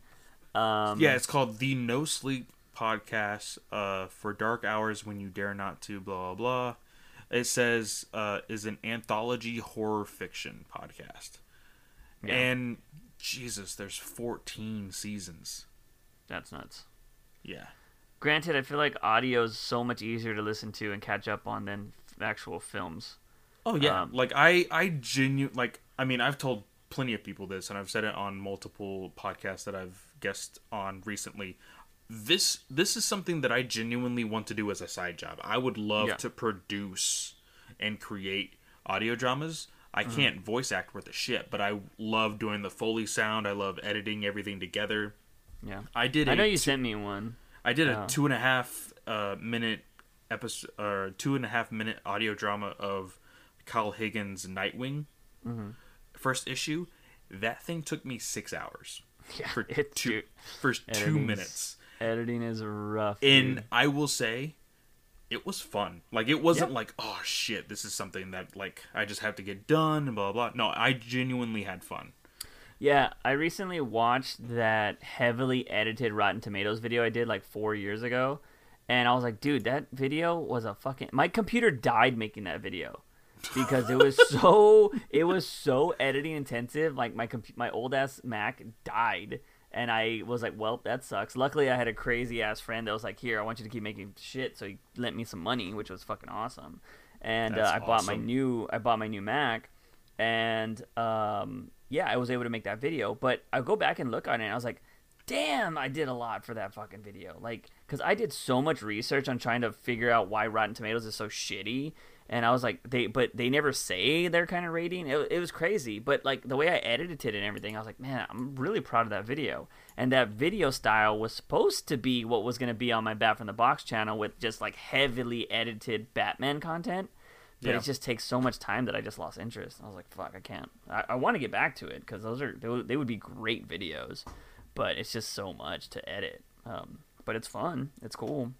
Yeah, Uh, definitely. But you know, uh, yeah. So, uh, do we have anything else we need to talk to before our biggest news we're gonna drop here? Is there Well, anything we didn't miss? The biggest what's our- one is the the game news. okay, then no, yeah, else? no, no. That was that was what I was getting at. Yeah. Yeah. Okay. I just want to make sure that we did. There was something we didn't cover on, or I don't know if you've heard of anything else on the internet.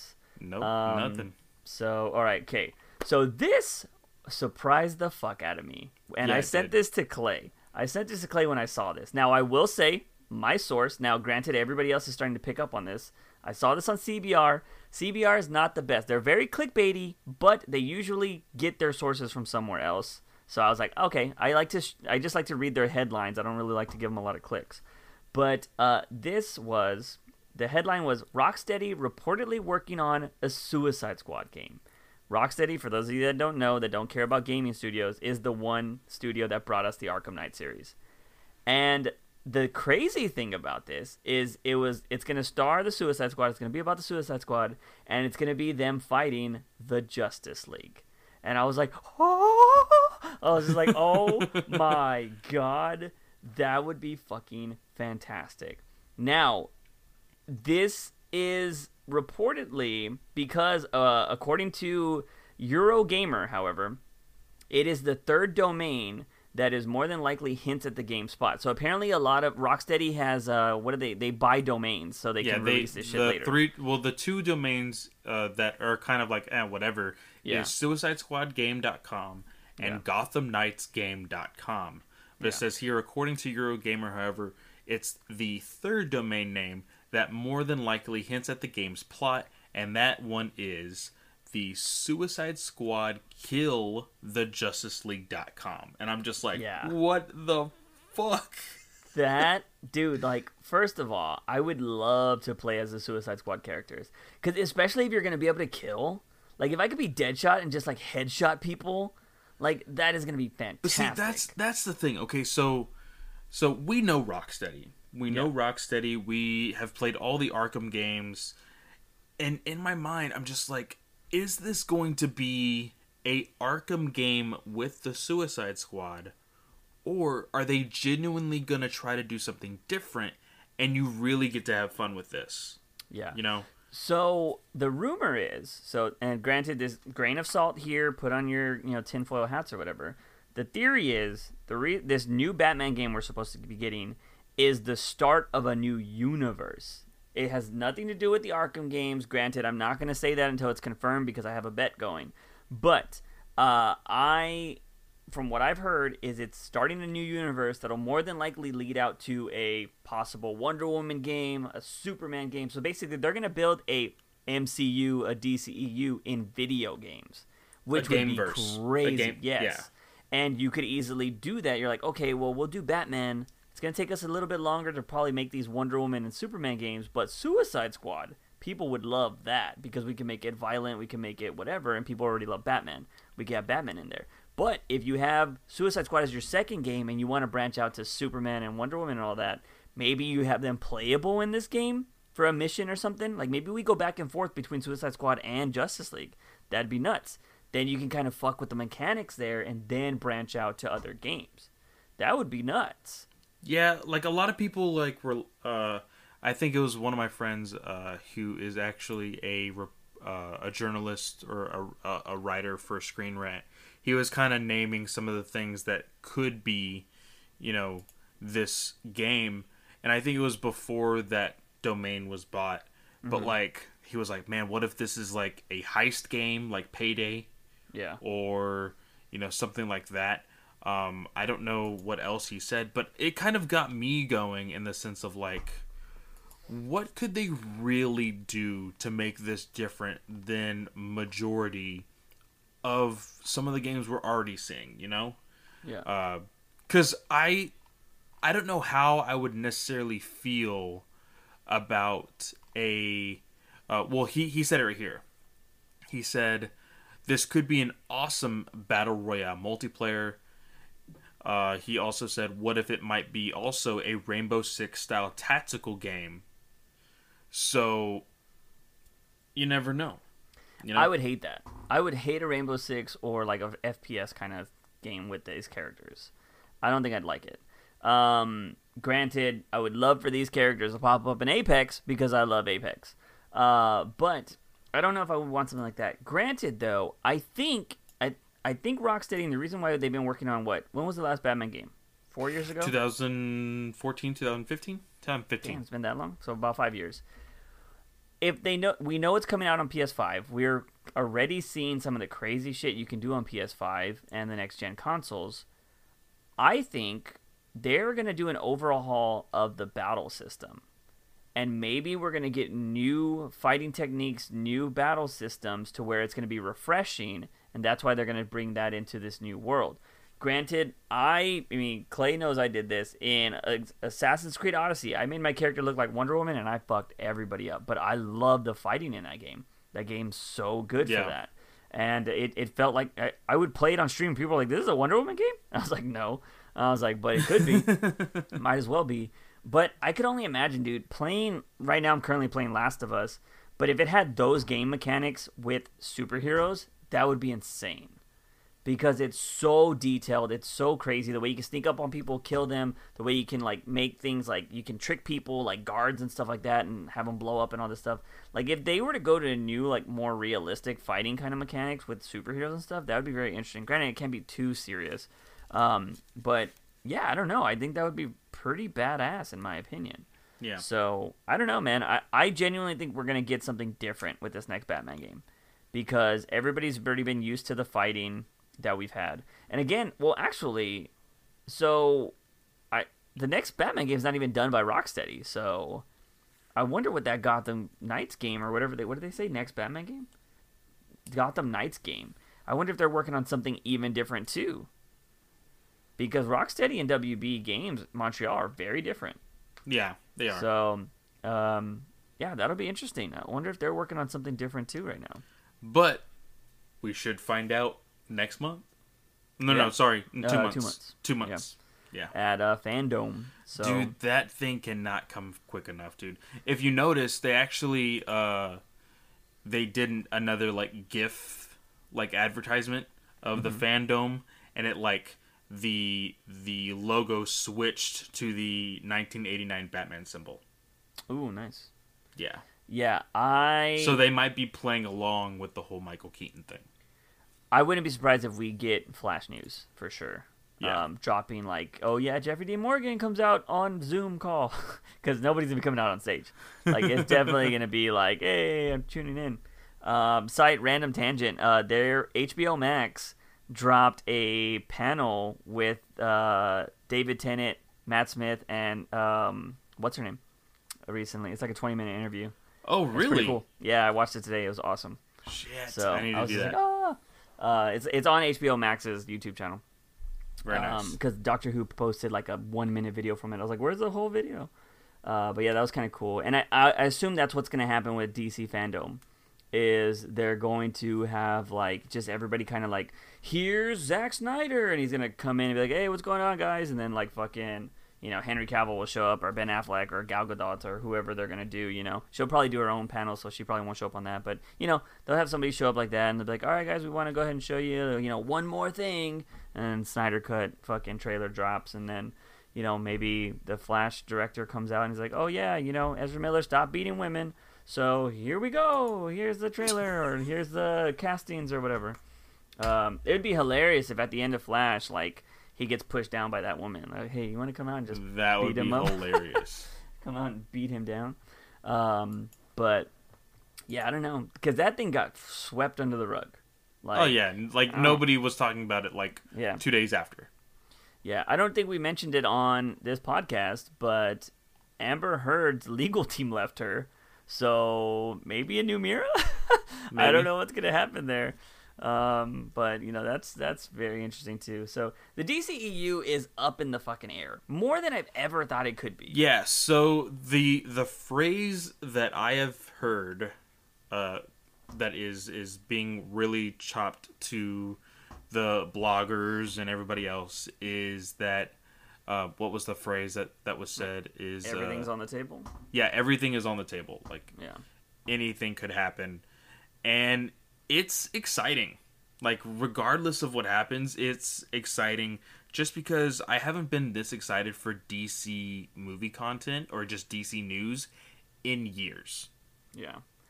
Yeah, it would be very smart for them to branch out for using HBO Max for superhero stuff, just like they do Game of Thrones, just like they do all those kind of things. Uh, you have a huge franchise there. And like we said, we mentioned it so many times on this podcast. They're like, build that shit out. Like, there's so much.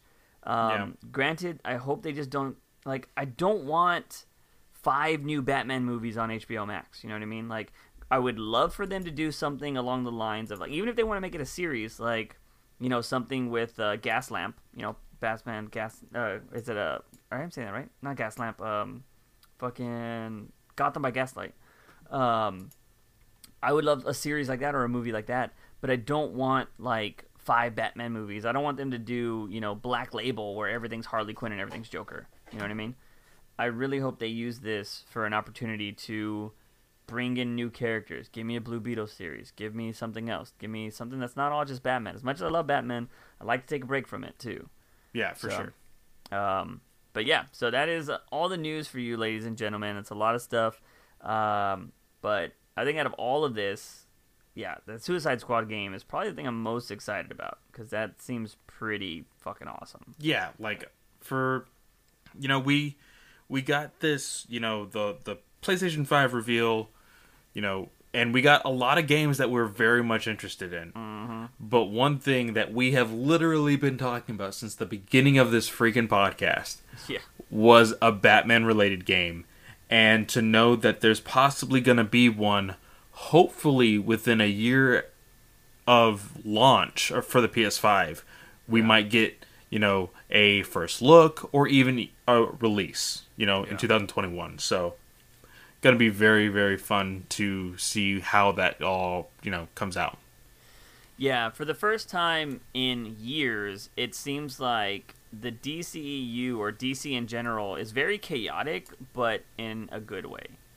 Yeah. Because the last few years have been like Ben Affleck's leaving, Zack Snyder's been fired, fucking when is Wonder Woman ever gonna come out again because of COVID? like we, it's been Flash has been pushed back five years. Like it's it's been insane. But now it seems like you know Hamada came in. He started you know getting some fucking you know we had you know two billion dollar movies back to back or very close to each other anyways. Uh, not back to back, but very close to each other. Everything's been profitable, if I'm not mistaken, since uh, Justice League, and uh, for according to budgets and stuff. And you know, AT and T bought WB, and they're just like, here's all the money. Um, so it's exciting. We got HBO Max. We'll be hopefully we'll be hearing about the Green Lantern stuff at HBO Max. We'll be hearing about Justice League Dark. Maybe that'll have some Batman characters in it.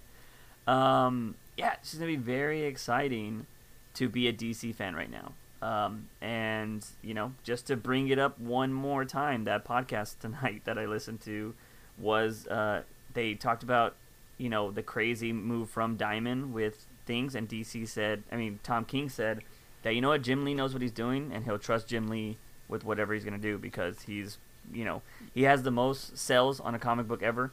He's known for one of the best Batman comic books of all time. The dude just knows what he's doing.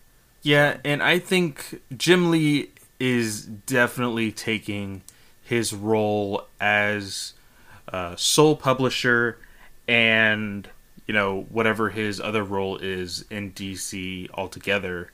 Um, he is taking it very seriously. He Yeah. is putting his hands in everything DC related, and it seems that he genuinely has a plan that is turning out to be you know, like we said, a little chaotic because we don't know the big picture, but I feel like it's gonna be for you know for good. You know, Yeah, yeah, and like I said, it's exciting. Um, I'm hoping that uh, since I am a DC ambassador, I'm gonna be able to see some of this shit. you know what I mean? Send it my way, DC. Like I'll promote the fuck out of this shit. So we'll see. Um, but yeah, that's gonna be it for the podcast, ladies and gentlemen. So Clay, uh, let us know what's going on in your podcast this week, man. Yeah, so I'm gonna have, of course, three shows like always. Uh, it's gonna be DC and Marvel stuff. Uh, and then on Saturdays, I do the Shonen Jump Saturday show. Uh, you can also find me at the Comic Book Legion podcast with Mark. Uh, we will probably re- record that on Friday. You should be getting it by the weekend. So around the time this episode drops, you'll also have uh, that as well. Um, you can find me uh, a couple weeks ago. I did do a uh, uh, Snyder verse type conversation on my podcast as well, and I also guest starred on the DC Film Squad cast uh, podcast. You can find also anywhere you listen to podcasts.